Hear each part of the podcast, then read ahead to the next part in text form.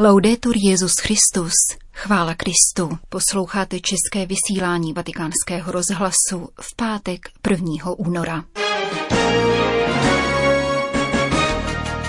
O vytrvalosti v bezútěšném čase kázal dnes Petrův nástupce. Blízkovýchodní mučedníci různých církví dnes sdílejí tutéž slávu, řekl papež členům Komise pro teologický dialog s východními pravoslavnými církvemi. Římský biskup přijal milosrdné bratry, kteří se v Římě účastní generální kapituly. Pořadem provází Jana Gruberová.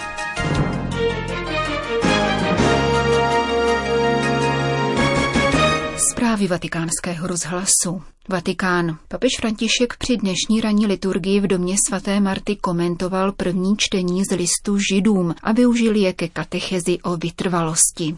Vytrvalosti ve víře a službě Pánu. Všichni procházíme údobími, kdy propadáme sklíčenosti, temnotou, v níž vše zdánlivě pozbývá smyslu, avšak právě v takové chvíli má křesťan vytrvat, aby dosáhl Pánova příslibu, aniž by zvolnil či dokonce učinil krok zpět. Autor listu židům se obrací ke křesťanům, kteří se kvůli pronásledování ocitli v popsaném kritickém momentu a stejně jako každý jiný zoufající jedinec nic nevnímají a tak říkajíc se odcizují své duši, vysvětloval Petrův nástupce. Tutéž bez útěchu prožíval sám Ježíš.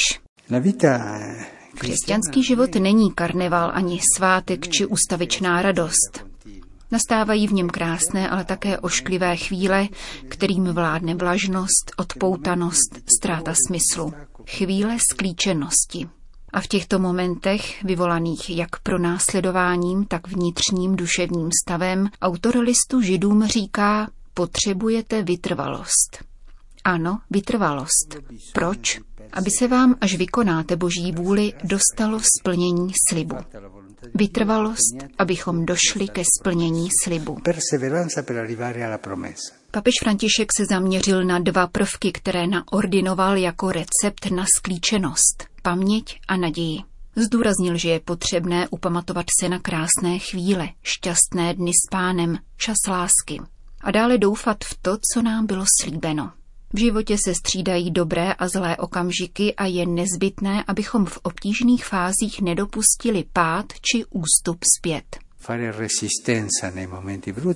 Vytrvat v těžkých časech, ale též vytrvat v paměti a naději. Vytrvat v srdci. Pokud se srdce upíná ke krásným chvílím a k naději, může dýchat. Ve zdrcujících momentech učiňme tento úkon, abychom tak obdrželi prvotní útěchu a útěchu přislíbenou Pánem.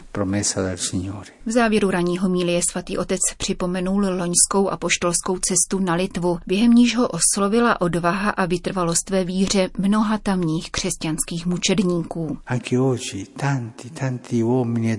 Také dnes mnozí mužové a ženy trpí pro víru, avšak ve vzpomínce na své počáteční setkání s Kristem si uchovávají naději a jdou vpřed.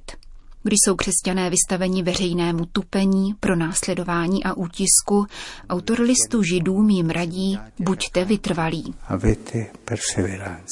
Také tehdy, když ďábel zaútočí se svým pokušením a s veškerou naší bídou, je nutné neustále hledět na Pána, zachovat vytrvalost v čase kříže, pamatovat na počáteční chvíle láskyplného setkání s Pánem a mít naději, která nám náleží. Zakončil papež František dnešní ranní kázání v domě svaté Marty.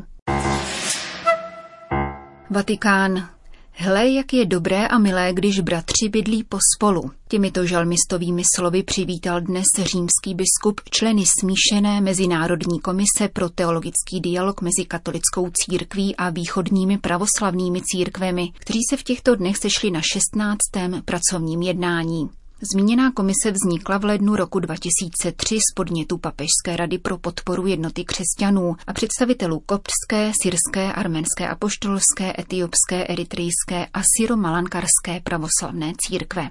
V loni se sešla v arménském Ečmiadzinu. Váš dialog příhodně dokládá, že na východě a na západě se odlišné teologické formulace často spíše doplňují, než aby si odporovaly. žádám a povzbuzuji vás k tomu, aby nám vaše nynější reflexe o svátostech napomohla k pokračování v cestě k plnému společenství skrze společné slavení svaté Eucharistie. Katolicko-pravoslavná komise se během římské schůzky zabývala svátostí manželství, což, jak papež podotkl, prospěje celé rodině božích dětí, Kristově snoubence, kterou chceme Pánovi představit bez poskvrny a vrásky, bez ran a rozdělení, avšak v kráse plného společenství. František pak opětovně připomenul současné těžké zkoušky blízkovýchodních církví. Rád bych všechny blízkovýchodní věřící ujistil o své blízkosti. Trvale myslím na tyto země, které jsou v božím plánu spásy jedinečné, a modlím se za ně, aby po dlouhé válečné noci zahlédli pokojné svítání. Kéž válka, která je dcerou moci a bídy, uvolní místo pokoji, synu práva a spravedlnosti, aby také naši křesťanští bratři byli uznáni za plnohodnotné a plnoprávné občany. Vyzýval římský biskup a poukázal na svědectví mnoha mučedníků o něch krajů, které se stává zárodkem jednoty. Tito členové různých církví, které spojilo společné utrpení za Ježíšovo jméno, nyní sdílejí tutéž slávu. Zakončil papež František dnešní audienci pro členy smíšené Mezinárodní komise pro teologický dialog mezi katolickou církví a východními pravoslavnými církvemi. Vatikán. Rozlišování, blízkost a hospitalita, sdílené poslání. Nad touto trojicí postojů se papež František zamýšlel při dnešní audienci pro milosrdné bratry, kteří se do Říma sjeli na šedesátou devátou generální kapitulu. Hospitálský řád svatého Jana z Boha, který působí rovněž v Čechách a na Moravě, při ní potvrdil dosavadní vedení generálního představeného bratra Jesuse Etaja a zvolil jeho nejbližší spolupracovníky. Petrův nástupce milosrdné bratry varovala před nebezpečím soběstačnosti a uzavřenosti. Prosím, neudělejte z hospitálského řádu uzavřený podnik či rezervaci. Veďte dialog, debatujte a společně plánujte přítomnost a budoucnost svého života, počínaje vašimi kořeny.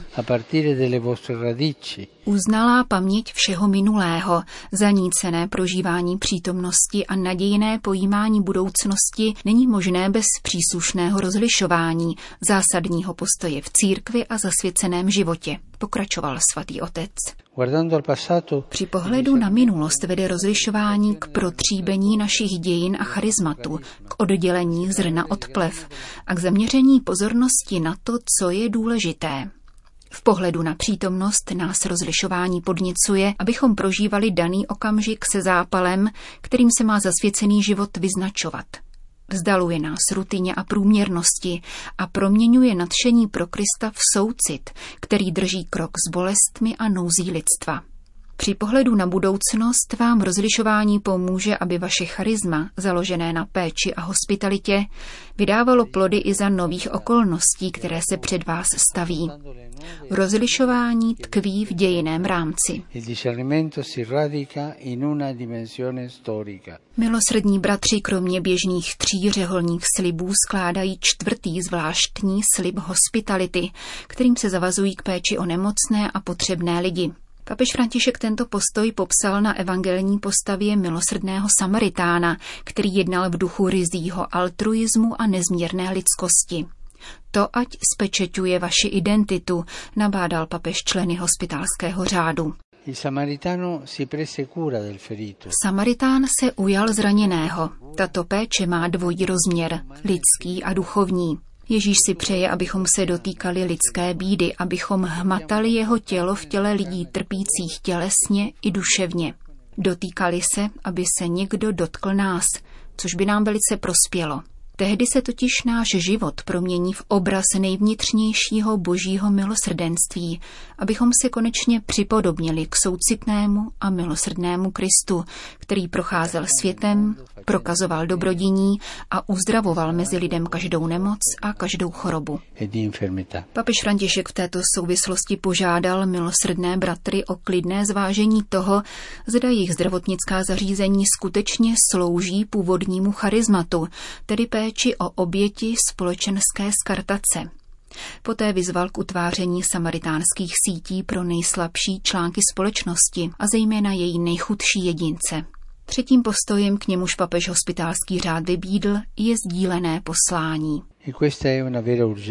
To je skutečně naléhavé, nejenom kvůli nedostatku povolání, nýbrž protože naše charisma je darem pro celou církev a svět. Nehledě na věk a počet, Duch Svatý stále podněcuje novou plodnost, která se projevuje příslušným rozlišováním a spojenou formací, aby tak řeholníci i laici měli misionářské srdce, které se vystavuje riziku, že se zašpiní blátem z cest. Sýrie, Maďarsko. Apoštolský nuncius v Damašku, kardinál Mário Zenári, navštívil v těchto dnech Maďarsko, kde od premiéra Viktora Orbána převzal finanční dar na podporu syrských nemocnic. Zároveň popsal situaci kristových učedníků v Sýrii, kde se jejich počet v důsledku osmileté války snížil na pouhá dvě procenta v rámci většinově muslimského obyvatelstva. Blízkovýchodnímu křesťanství hrozí zánik, vyjádřil se italský kardinál ke stále kritičtějšímu stavu v zemi. Apoštolský nuncius vystoupil na konferenci organizované Budapeštskou katolickou univerzitou Petra Pázmányho, aby upřesnil, že po druhé světové válce tvořili křesťané čtvrtinu syrské populace, zatímco před začátkem posledního konfliktu jich zbylo pouhých šest procent. Mezi příčinami tohoto úbytku italský kardinál jmenoval mimo jiné nízkou porodnost v křesťanských rodinách. Návštěva nuncia Zenáriho v Maďarsku se nicméně pojila především s iniciativou nazvanou Otevřené nemocnice, jejímž cílem je financovat léčbu čtyři tisíce pět set pacientů v syrských zdravotnických zařízeních. Maďarsko jako vůbec první evropská země tento humanitární program podpořila částkou půl druhého milionu euro z veřejných fondů v naději, že jeho příkladu budou následovat také jiné země našeho kontinentu.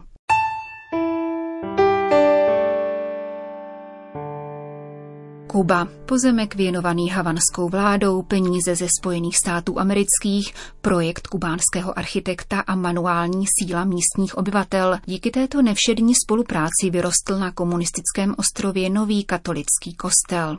Farnost Nejsvětějšího srdce Ježíšova v bezmála čtyřicetitisícovém městě Sandíno, vzdáleném dvě stě padesát kilometrů na západ od hlavního města, tak bude moci slavit bohoslužby v důstojném prostoru o kapacitě dvě stě míst. Obyvatelé Sandína, převážně pracovníci na citrusových a tabákových plantážích, ale také více než čtyři tisíce studentů medicíny z Kuby a jiných latinskoamerických zemí, se dosud na mši svatou scházeli po městských školách. Posvěcení kostela, který se okrově žlutým hávem ostře odlišuje od šedé komunistické zástavby, v nich vzbudilo pohnutí, ale také naději, protože v něm spatřují další z konkrétních kroků v postupném nabývání náboženské svobody po letech oficiálního ateismu. Stavbu sakrální budovy financovali katolíci ze Spojených států, zejména kubánští exulanti z floridské farnosti svatého Vavřince v Tampě. Kostel Nejsvětějšího srdce podle projektu architekta Magola Valdéze Lobána je jedním ze tří, jejich stavbu povolila kubánská vláda v rámci dohody se Svatým stolcem. Druhý z nich se staví v Havaně, stavba třetího v kubánském Santiagu dosud nezačala. V posledních letech kubánský komunistický režim částečně navrátil některým řeholním společenstvím jejich majetek, včetně škol a kostelů, ovšem dosud nereagoval na jiné žádosti ze strany diecézí, které usilují o založení škol či o přístup do sdělovacích prostředků. Kostel je pro křesťana totéž, co nemocnice pro nemocného, prohlásil biskup diecéze Pinar del Río, na jejímž území leží město Sandíno. Ideální by bylo, kdyby každé město mělo svůj vlastní kostel, přístupný všem, kteří ho chtějí vyhledat, dodal biskup Jorge Enrique Serpa. Dodejme, že také nedávné Světové dny mládeže zaznamenaly rekordní účast mladých Kubánců v dějinách těchto mládežnických setkání. Z Karibského ostrova se jich do Panamy vypravilo pět set třicet za doprovodu dvou biskupů.